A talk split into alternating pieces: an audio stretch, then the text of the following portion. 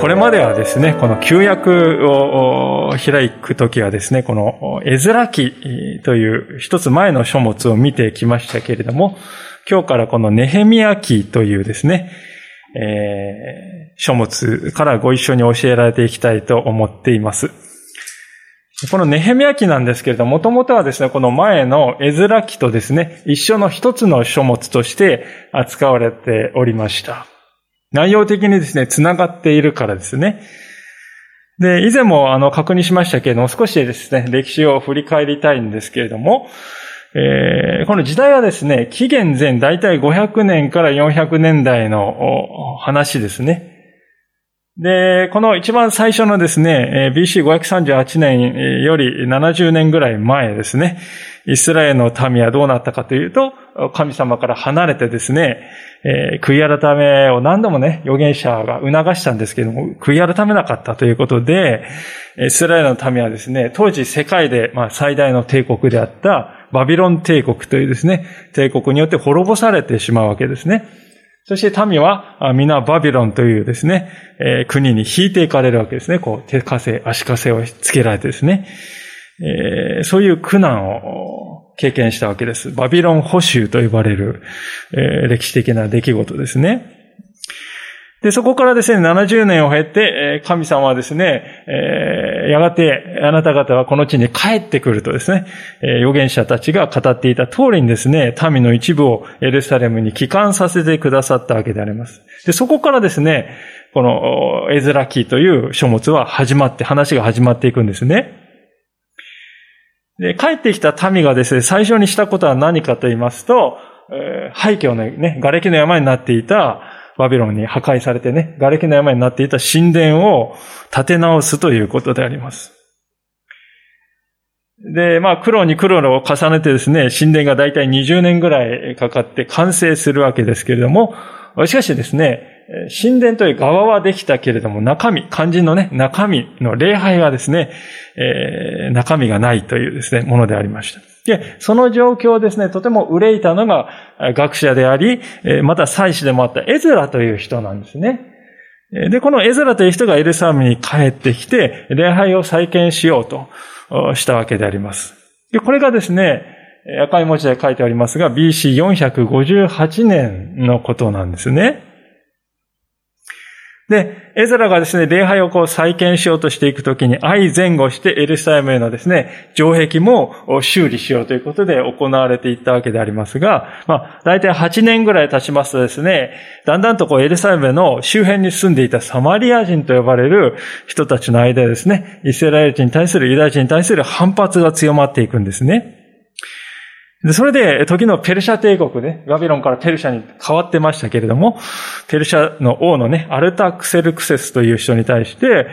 訴えるんですね。あのイスラエル人は、謀反を企ててますよ、とね。城壁なんか作ってね、今度は立てこもって反乱する気ですよ、とか言ってですね、こう、告発、偽の告発をするわけですね。で、えー、王としてはですね、それを、それをとても重く見てですね、城壁工事を中止せよと命じるわけであります。で、王がですね、そう言ってるんだぞということでですね、まあ、サマリア人たちは問答無用でやってきてですね、えー、作り途中の城壁をですね、粉々に破壊して、えー、行ったというですね、これが青文字で書いてある、まあ、大体 BC450 年のことであります。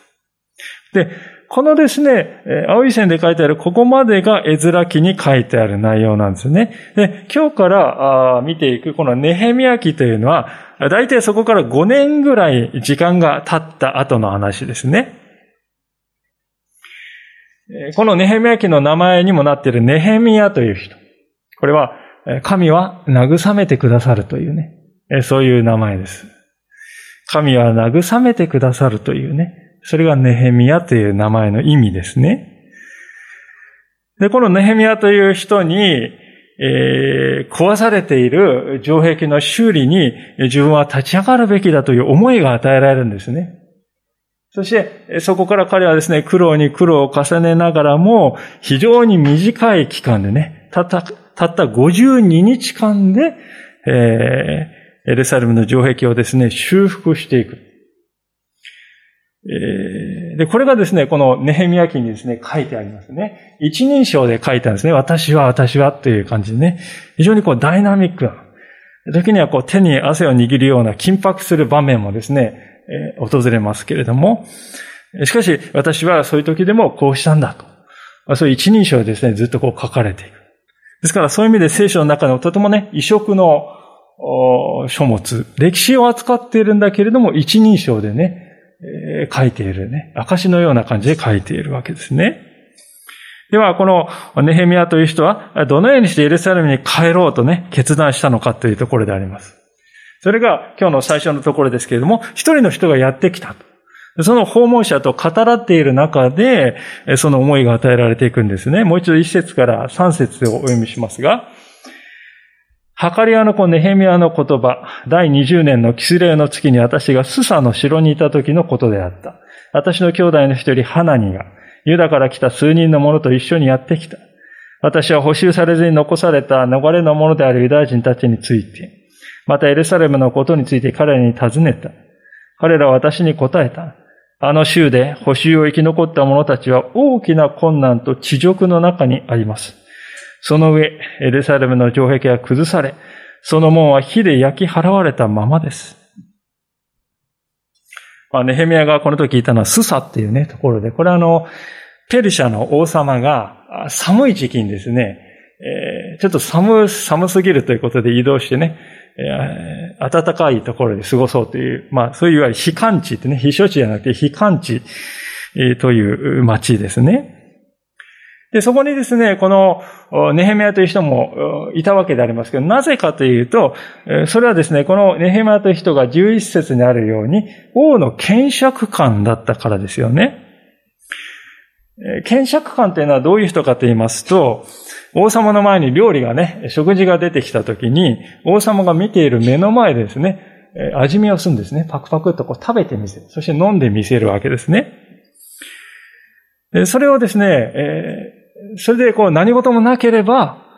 その皿を取ってね、王様に渡すっていうのは、見ている前でやる役割の人ですね。ですからもしね、毒が入っていれば真っ先に死んでしまうわけなんですが、逆に言うとですね、王様が命を預けているわけですね。この検釈官にね。ですからとても信頼されている人ですね。信頼の厚い人でないといけないわけです。ですから、そういう人なので、王様がですね、こう、別荘地に行ったら自分もそこに行くというね、そういうわけであります。で、そんな彼はですね、訪ねてきたハナニという人。まあ、これは、私の兄弟の一人って書いてますけど、まあ、おそらくね、えー、実の兄弟だったんではないかというふうに言われております。なぜかっていうと、後でですね、このハナニという人はネヘミヤの右腕としてね、活躍するんですね。ですから、非常にこう、親しい、まあ、兄弟、おそらく実の兄弟か、あるいは少なくとも親戚だったんではないかと言われています。で、このハナニという人はですね、エルサレムとペルシャの間を行ったり来たりしてね、そして行政の調整をするですね、そういうこう調整官みたいな仕事をしていたんだろうとこう言われています。ネヘミヤはですね、先ほど言いましたように王の検釈官としてペルシャから離れられないんですよね。ですから、花にね、がやってきた時尋ねるんですね。エルサレムがね、どうなってんだ最近はと。尋ねたわけであります。そうするとですね、花にはこう顔を曇らせて、悲しそうに答えたことでありましょう。時はですね、今、紀元前445年ですけれども、その5年前ですね、えー、ここに青文字で書いてありますように、破壊行為で工事中の城壁は全部破壊されて、火で焼かれて、見るも無残になっているんですよ。で、その結果、ペルシャからエルサレムにね、帰還したユダヤ人たちは、現地でとても苦しい立場に置かれているんですよ。とそうか。詳しくですね、その話を聞かされたわけであります。なぜですね、そんな苦しい立場にエルサレムに帰ったユダヤ人が置かれたかと言いますとね、これはあの、古代社会で城壁というものがどんなにか重要だったかということをね、私たちが理解することが大事でありますね。当時のあの町っていうのは都市はどうなっていたかっていうですね、中心にですね、城壁でこう囲まれたお城があって、それを取り囲むようにしてですね、畑を持っている小さい村がね、え点々とこうあるっていうね、ドーナツ状にこうあるというような、そういう構造になっていたんですね。真ん中に城壁のある城があって、それを囲むようにしてね、村が、小さい村があると。で、平和な時はそれぞれの村でですね、え、畑で作物を作って暮らしているわけですが、いざ敵が来たっていうことになるとね、どうなるかって村人はですね、ダーッとこうね、中心の、この城壁の中を目指してね、逃げていくわけであります。で、その城壁の中に入れば生き延びることができるということですよね。ところが、この時のですね、エルサレム城壁がないわけであります。まあ、イメージとしてはこんな具合にですね、荒れ地の中にポツンとこう、街があるような、そんなイメージであります。これはあの、ちなみに AI で作った画像ですけどもね。最近こういうことが簡単にできてしまう。え、まあ、イメージですね。ですから。で、こういうところに敵が外から来るとどうなるかと言いますと、まあ、このようにですね、逃げる先がないので、絶望的になるわけですね。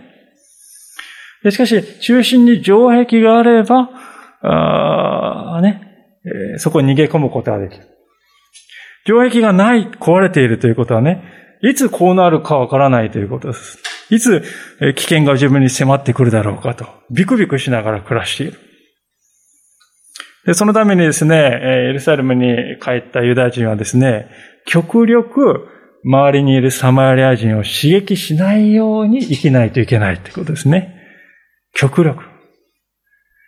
嫌がらせを受けるかもしれない、あるいは差別されるかもしれない、でも黙って耐えるしかない。自分たちは少数派であるから。物を奪われても表立って文句は言えないと。もちろん、神様ね、礼拝を守るということもとても難しい。少数派でですね、守ってくれるものを持っていない民というのは、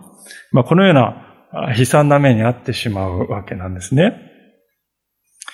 普段私たちは、この平和な日本で、暮らしておりますから、なかなかこういうことはイメージしづらいですね。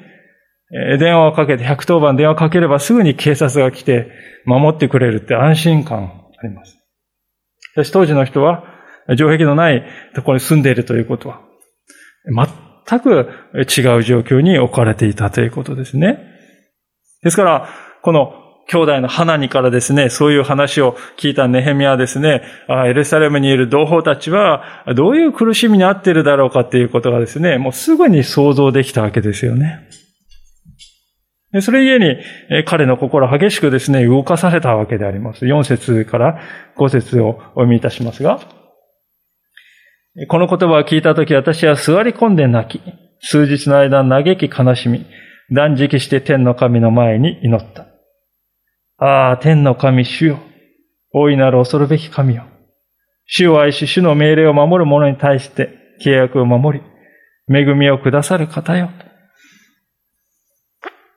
なんかこう読んでいるとね、5分10分ですぐにお祈り始めたのかなと思いますが、よくよく読むと、数日の間嘆き悲しんだって。断食して嘆いたって書いてますね。数日ですよ、皆さん。読んでいる私たちにね、ちょっとこう驚くんじゃないでしょうか。確かに同胞が苦しんでいることを知りました。それは辛いです。でも、ここまで激しく嘆くだろうかと。数日間。まあそういうね、えー、感覚になるんじゃないかと思うんですね。一体どうしてこのネヘミヤという人はここまで感情をあらわにして涙するのだろうかと思わされます。私は、その背後にね、望郷の念があると思うんですね。望郷の念、ふるさとを思う心が。ネヘミヤは今、遠い異国の地のペルシャ、まあ今のペルシャ湾のね、あの辺の湾岸にいるわけであります。でそこから、四五百キロ離れたですね、ふるさとのエルサレムを思って涙を流しているのです。ネヘミヤは王の検釈官でありましたから、ペルシャで暮らしている限りね、ほとんどこれ以上高い位にはならないっていうぐらい高い位ですよね。高い地位です。ですから、生活レベルっていう面で見るともう何にも不自由はないですよ。何一つ不自由ない暮らし。でもそういう日々の中でも、ネヘメヤの心の中はどこか乾いていたんでしょうね。本当に自分がいるべき場所は、このペルシャ、スサではないんではないかと。そういう思いが心の中でこだまして、消そう消そうとしても消せないんですね。神の都こそ自分が本当に仰ぎ見るべきところであり、いるべきところではないんだろうか。そんな思いがネヘミヤの心の中にはいつも流れている。で、その神の都っていうのはですね、必ずしもこの地上のエルサレムというね、えー、そこだけにとどまらなくてですね、天ね、まあ、天の都にまで、天のエルサレムにまで及んでいたんではないかと思うんですね。それはあの、え、ネヘメヤが開口一番猫説で祈り始めるんですけど、その祈りの最初で何て言ってるかっていうと、今日のお話のタイトルにもさせていただきましたが、天の神主よと。ね、ここに本当にこう彼の思いが溢れ出しているんじゃないかと思います。ネヘメはね、天を思っているんです。彼の心の中には、天の都が映し出されている。そこにですね、おられる栄光の神、主の姿が彼の心の中にいつも映し出されてるんですね。で、地上のエルサレムってのはある意味この天の都の小さいコピーっていうかね、小さい現れなんだ。そういうふうに考えているんだと思うんです。天、ね、天の都私たちは見ることができない、心で見ることしかできないんですけれども、地上にね、それを地上で見えるように表したのがエルサレムなんだと。で、それが今廃墟に近い状態なんだと。確かに真ん中のね、神殿は再建されました。まあ小さいですけれども、ね、なんとか再建した。でも、周りを囲む城壁はない。先ほど述べましたようにね、こういう城壁のないところに、人はですね、大勢の人は住まないんですよね。住めない、安心して住めないんです。ですから、まあ、パラパラとね、このエルサレムの周りにはこう、あずま、あずま屋のような家がね、点々とこうしている。その中心にはですね、こう、不釣り合いなぐらい高くそびえ立っている神殿があったと。そういうですね、なんて言うんですか、この不釣り合いなコントラストがね、ネヘミヤが今心の中で想像している光景ですよね。それは彼が憧れているこの天の都のイメージからもかけ離れている。あまりにもかけ離れている。エルサレムというのは神様がおられる町なんだと。でそのイメージからあまりに遠い。でその天の都の姿とその地上における現れであるエルサレムを見るとね、あまりに落差があって、それゆえにですね、彼の方にはですね、また涙がこう、行方にも伝わって流れ落ちるわけですね。まあ、このように、ネヘミヤがしているように遠い故郷。それも誠の故郷を思って泣くということ。まあ、それはある意味では、私たちすべての人が内側のどこかに、心のどこかに秘めている、そんな涙でもあるんではないでしょうか。私たちは皆この地上で、どうでしょう？少なからず、少なからず、虚しさというものをね、心に抱えながら生きているんではないでしょうか。中には、目覚ましい成功を収めました。人生で目覚ましい成功をね、仕事で収めました。発表して最高の賞をいただきました。あるいは、あらゆる権力をその手に収めました。それで満足できるかっていうとね、それでも人間の心は決して完全に晴れ渡るということはないんですね。たとえ最高の栄光を得たとしても、ほんのわずかの時が流れれば、途端にそれは色あせて見えてくる。そして古びて、そして忘れられていく。そして最終的に私たちの人生はどうなるかといえば、獲得してきた栄光をですね、箱に入れるんです。過ぎ去った栄光って書いてある箱に全部入れて、そしてその箱を後ろに残して、私たちはこの地上を去る、後にするんですね。後に残された人たちにとっては、この過ぎ去った栄光と書いてある中に入っているものはですね、それほど大きな価値を持たない。思い出ではあるけれども、それほど大きな価値を持たないということが多いわけです。私たちは皆ですね、皆、自分の先に待ち受けているこの運命というものを、うすうす悟っているわけですよね。知っているわけであります。ですから私たちは故郷を思うんですね。それもこう、どういう、あの、実家という意味ではなくてね、永遠の故郷を思うんですよ。そして、涙するんですね。自分が帰るべき本当の故郷はどこにあるんだろうか。それが見えないので、迷子になって、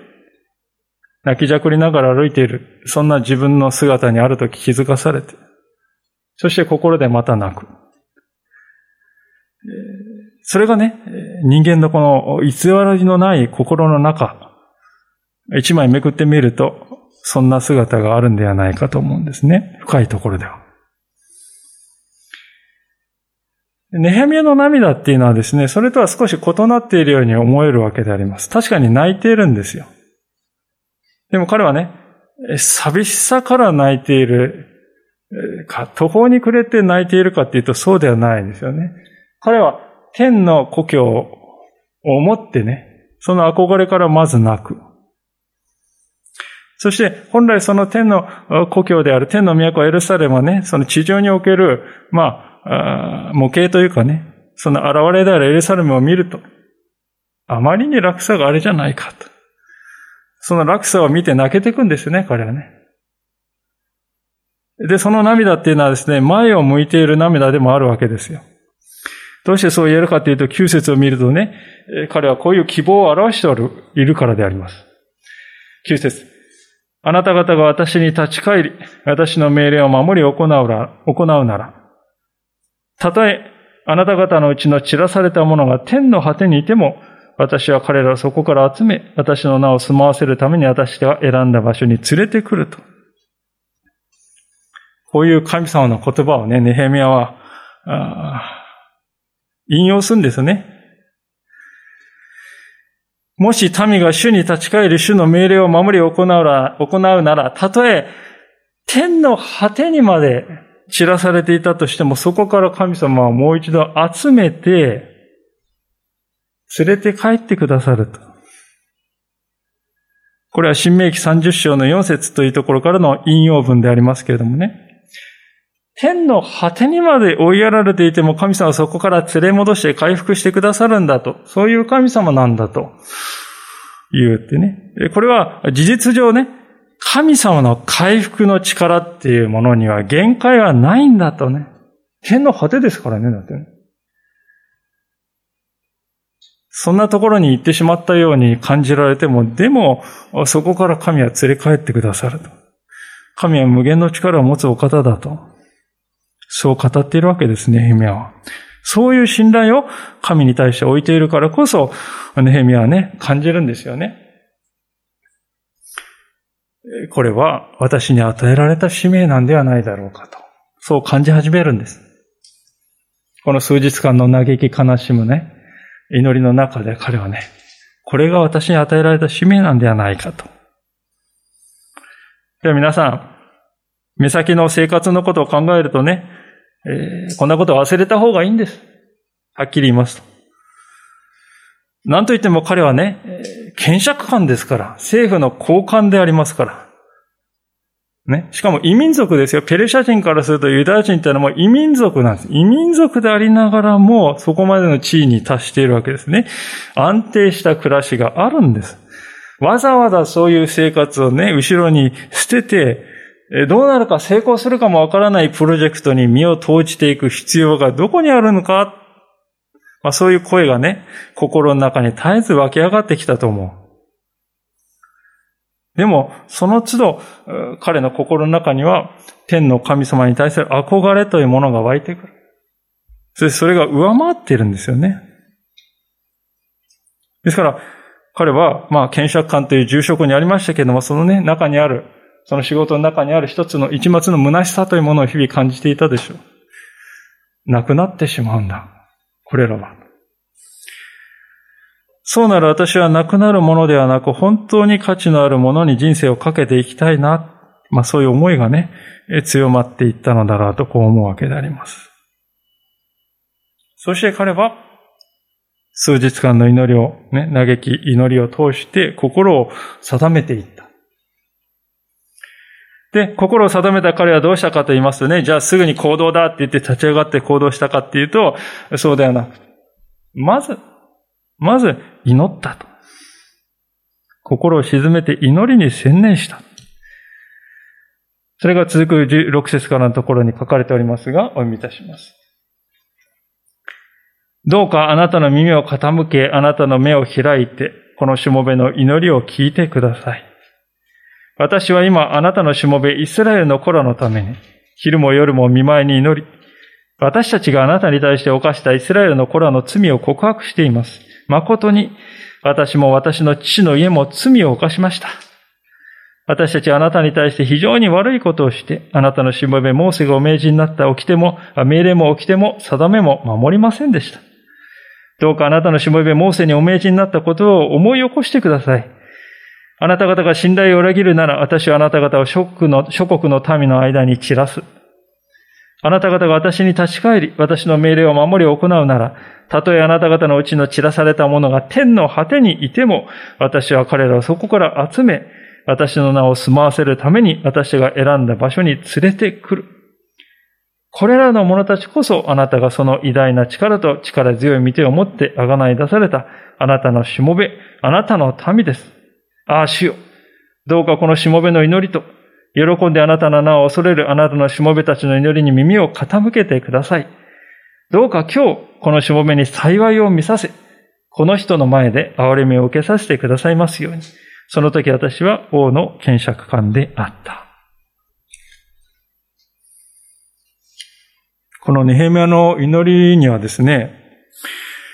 大きいことをしようとね、時に私たち考えますでしょ？大事業というかね、もう一世一代のこの事業の使命なんだというね。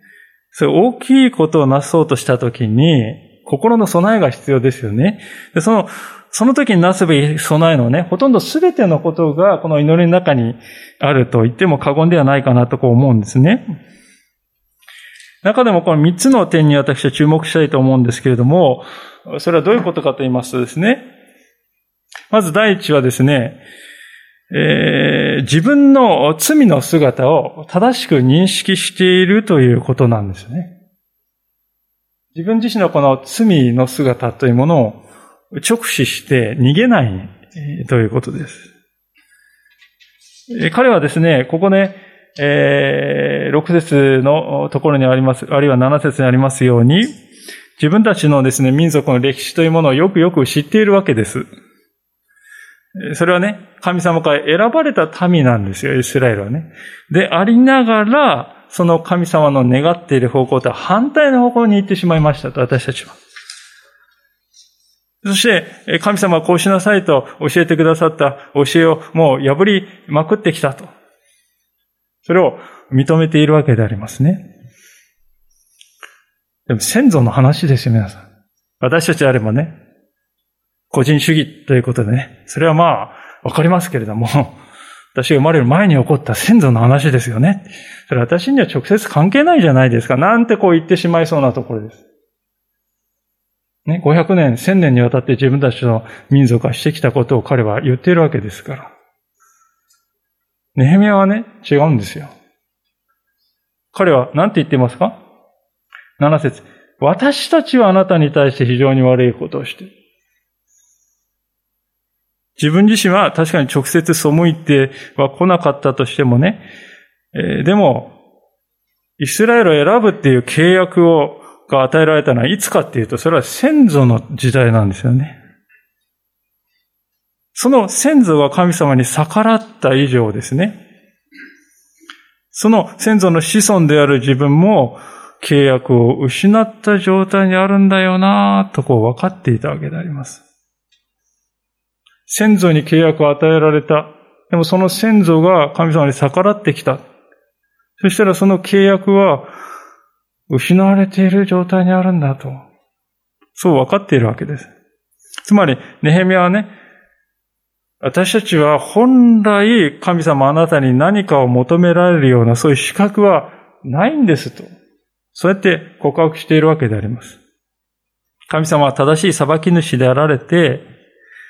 まさにその裁きが下ったので自分たちはこうして国を追われて散らされることになってまいりましたとこう言っているわけですね。このような自己認識というものは私たちが神様に何かを祈り願うときにとても大事な欠かすことができないものだと言ってよいと思います。私たちはどうでしょうか？お祈りすれば神様は聞いてくださるとね、割とこう簡単に考えてると思うんですよ。お祈りすれば神様聞いてくれるでしょ？でも、神様は本来清いお方ですよね。清いお方ですから、罪人の願いをそのまま聞くということは本来ありえないわけですね。でもし、そういうことがね、清いお方が罪人の祈りを聞いてくださる、そういうことが起こるとすれば、もう、それは自体ありえないような憐れみを示してくださった時だけなんですね。ネヘミヤはそのことを正しく理解しているわけです。私たちはどうでしょうか？私はただ主の憐れみによってのみ祈ることができるようなそういうものなんだと。そういうへりくだった思いで祈りを始めているでしょうか？自分はいかに神様から遠く離れているものかと。そのことを認識しているでしょうか？私は今日皆さんにぜひ心にね、自分の心に問いかけていただきたい、ある問いがあるわけでありますが、それはどういう問いかというと、あなたは罪の結果を嘆いているのか、それとも罪そのものを嘆いているのか、どちらですかという問いですよね。あなたは罪の結果を嘆いているんですか？それとも罪そのものを嘆いているんですか？どちらですか？と問いをね、自分に向けて発してほしいんですね。まあ、言い換えますとね、罪を犯すと惨めになりますよ、私たちはね。在籍感があったり、人との関係悪くなったりね。一体自分は何やってんだろうと。惨めですね。その惨めな自分を嘆いてるんですか？なんて自分は惨めなんだろうかと。そこをそうやって嘆いてるんですか？それともね、私のうちにはなんと大きな罪があることかと。そのことに愕然としているんですどちらなんでしょうかこの両者はね、似てるんですけれども、似ているように見えて実は大きな違いがありますね。自分はなんて惨めな人間なんだろうかっていうのは、まあ一見すると悔い改めているように見えるんですけれども、実は自己憐憫に陥っているという場合がありますね。惨めな自分をね、自分でまあまあ、自分で慰めているわけです。なんと惨めな自分だろうかって、まあまあ、自分で自分を慰めてあげているわけですね。で、それはね、悔い改めにつながっていかないんですね。ネヘミヤを見ていてください。彼はですね、嘆いているのは自分たちがいかに神様から離れてきたかということです。そして、自分の中には、なんとね、神様から引き離そう、引き離そうとするその罪の力がなんと強く働いていることだろうかと。まあ、そのことを嘆いているわけですよね。でそういうところから祈りが出発していくときに、そういう祈りが力があるんですね。正しい土台を足台にして飛び立とうとしている。ふにゃふにゃな、えー、ね、怪しい不安定な土台じゃなくてね、なんと私は神様から離れていることだろう、離れている自分だろうかと。まあ、そのようなですね、神から離れている自分自身の罪のそのものを嘆いていく。まあそうするときに、そこから出発する祈りには力があるということです。さあ、第二の事柄に進みたいと思いますけども、それは何かというと、神の言葉をですね、盾にして神に迫っているということですね、ネヘミはね。す、え、で、に9節の言葉について先ほどお話したわけでありますけれども、この9節の言葉っていうのはですね、新明記に記されております次の言葉から引用したものなんですね。新明記の30章の一節からの言葉ですけれども、少し長いですけどちょっとお読みしますね。途中ちょっと飛ばしますけれども、あなたの神、主があなたをそこへ追い散らしたすべての国々の中で、あなたが我に帰り、心を尽くし、命を尽くし、御声に聞き従うなら、あなたの神、主はあなたを元通りにし、主があなたを散らした先のあらゆる民の中から再びあなたを集められる。たとえあなたが天の果てに追いやられていても、あなたの神主はそこからあなたを集め、そこからあなたを連れ戻される。主はあなたを幸せにし、先祖たちよりもその数を増やされる。ニヘミアは、この箇所をね、瞬時に思い出しているわけです。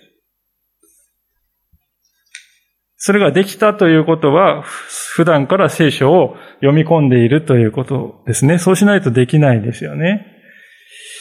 私はまあ牧師という立場もありますけれども、えー、どういうふうに祈ったらいいんでしょうかそれがわからないですね。とこう、相談を、ご相談を受けることがありますが、まあ、そのような時にする答えの一つは、聖書をしっかりと読んでくださいというものですね。なんだそんなことかってね、私たちは思ってしまうわけですけれども、聖書の中に祈りの宝がありますよね、皆さん。祈りの宝箱ですよ、聖書っていうのは。隅々を、どこを開いてもですね、神様に対する呼びかけがそこら中にあるじゃないですか。祈りの言葉が。それを自分の祈りにして祈る。それ以上に強力な祈りってあるでしょうか？ないですよね。ですから、聖書にですね、深くこう分け入っていくということなしに私たちの祈りが深まっていくということはですね、ないんですよね。いくら瞑想に瞑想を重ねてもね、それは私たちの心の中。しかし、聖書から私たちはですね、祈りの言葉をいただくことができる。ですから、聖書に深く分け入らずに私たちに祈りに力が伴っていくということはないということです。で、じゃあなんでね、聖書の言葉をお祈りするってそんなに力があるんでしょうか？あるんですか？それは皆さん、神様はね、偽ることができないお方だからですよ。神様が一度ね、唇からこう放った言葉っていうのは、決して取り消されたり変わることはないんですね。そこが人間との根本的な違いであります。私たちはですね、うっかり失言をした。えー、ごめん、あれ、ちょっと取り消す。撤回。まあそうやって、ね、えー、日々撤回や取り消しをして、それで済んでいることが済むんだと思うわけですけれども、神様は決してそういうことはないんですね。というよりも、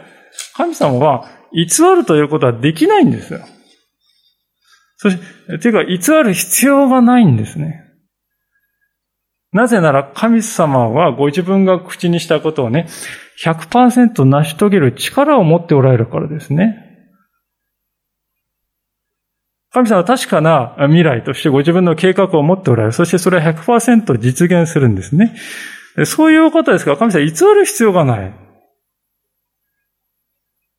で、ですから私たちはお祈りするときに神様の言葉はね、あなたこう言われたじゃないですかって言って、ある意味こう盾にしてね、神様にこう迫っていくんですよ。ぐいぐいとね。実際ネヘミヤはね、10節を見るとですね、こういうふうに言って言ってますよね。えー、これらの者たちこそあなたがその偉大な力と力強い見てを持って贖い出された。あなたのしもべ、あなたの民ですっていうね。私はこれはすごいなと思うんです。なぜかっていうとね、つい先ほど罪をね、散々犯してきて契約も失ってしまった、そんな私たちでしたって言ってるんですよ。言っているのに、その下の根も乾かないうちに、私たちはあなたの民なんですって言ってるわけですよね。いや、ちょっとずうずうしいんじゃないかと。散々あなたの顔に泥を塗りましたって言ってるのに、でもあなたの民ですからって言ってるわけですよね。こうやって。いやすごい心臓だなと思いますよね。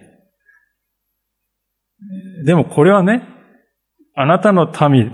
私の民だってね、イスラエルに言ってくださったのは神様なんですから。で、それは取り消せないんですよ。神様一度発したら。取り消す必要もない。ですからそこをね、ネヘミはついていくんですね。神様あなたはこのように言われたじゃないですかと。そこをテコにして神様ですね、こう動かそうとしていくわけですね。ぐいぐいと。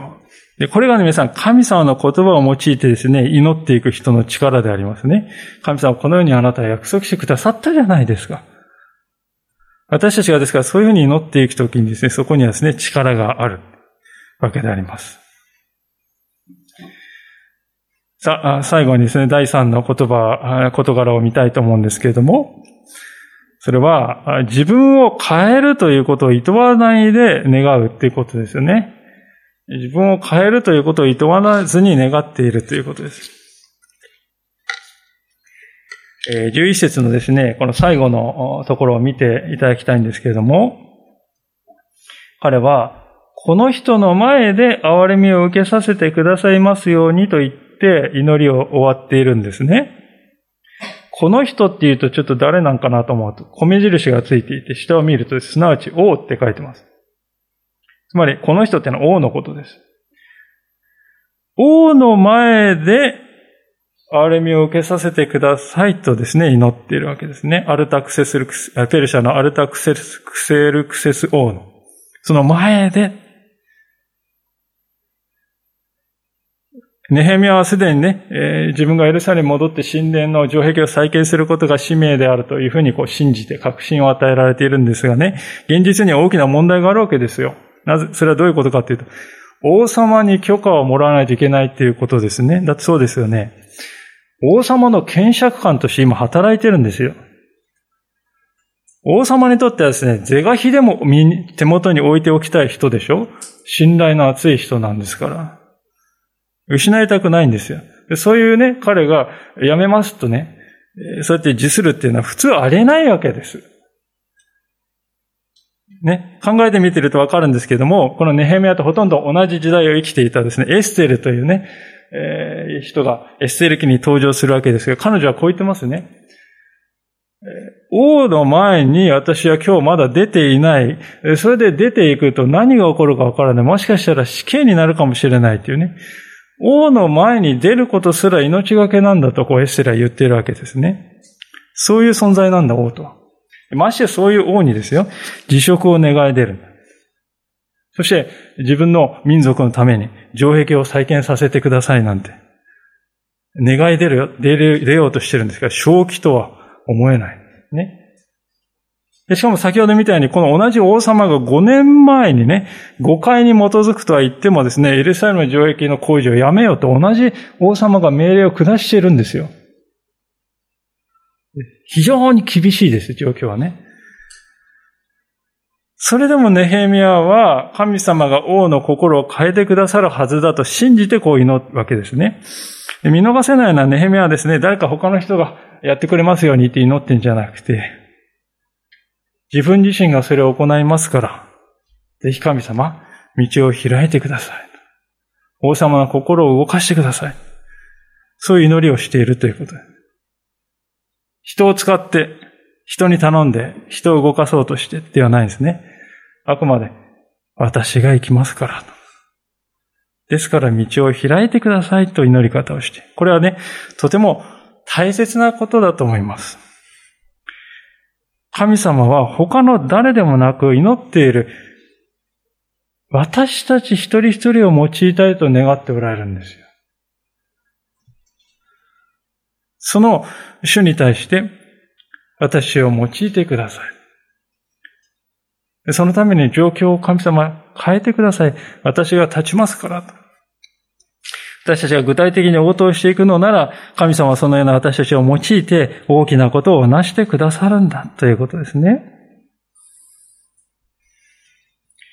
ネヘマヤの祈りはこのようにして本当に主に届けられていった。次回2章のところで私たちは道がですね、不思議と開かれていくことを見ることになりますが、その前に今日私たちはこの一章全体からもう一度教えられたいんでありますけれども、今日の箇所のテーマっていうのはね、城壁のない町エルサレムですよ。それが今日の箇所の背景です。城壁がないということはですね、逃れる先がないということです。耐える先がなくて無防備のままに置かれているということです。皆さん、これは人間に似ているのではないかと。人の姿に似てるんではないかと思うんですね。それは、逃れる先を持たないで生きている。つまり、救いの神を持たないで生きている人。そういう人に似てるんではないかと思うんですね。この城壁のない街っていうのは。城壁のない街はね、問題がないときはいいんです。城壁がなくても自由気ままに生きていられるんですね。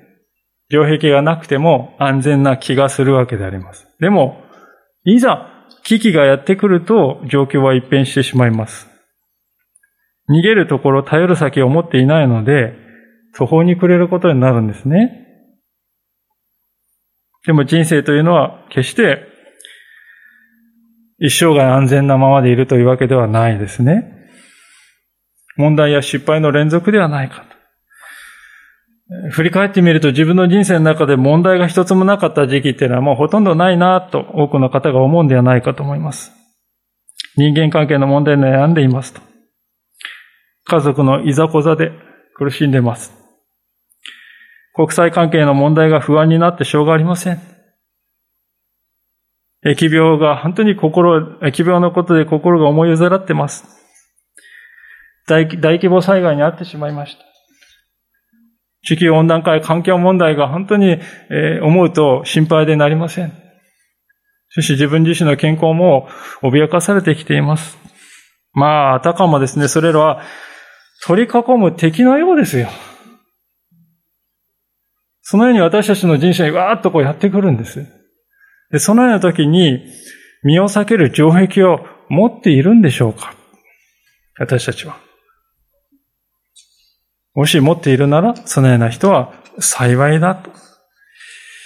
聖書は語るわけです。詩篇の91編というところを見ると、神のうちにそのような城壁を見出した信仰者のね、言葉が記されております。最後に、そこをですね、えー、開いて終わりたいと思うんですけれども、詩篇の91編というところですね、このような言葉であります。お読みいたします。私は主に申し上げよう。私の酒どころ、私の砦、私が信頼する私の神と。主こそ狩人の罠から、破滅をもたらす疫病からあなたを救い出される。主はご自分の羽であなたを覆い、あなたはその翼の下に身を避ける。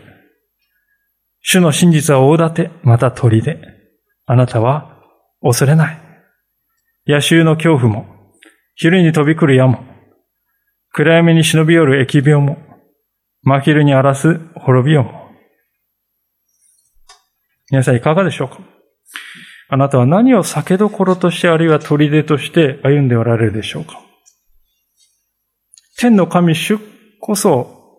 その砦また酒どころとしてふさわしい、ただ一人のお方ではないでしょうか？この方に信頼しようではありませんか？ネヘメはですね、どういうふうに祈りを始めたかっていうと、開口一番ね、天の神主よと。そう祈ったんです。どんな時でも私は、天の神主に逃れ場所がある。そこに砦があるんだからと。そこで私を神様を迎え入れてくださるんだからと。その主、その神様に思いを向け憧れながら、この週も歩ませていただきたいと思います。一言お祈りをしたいと思います。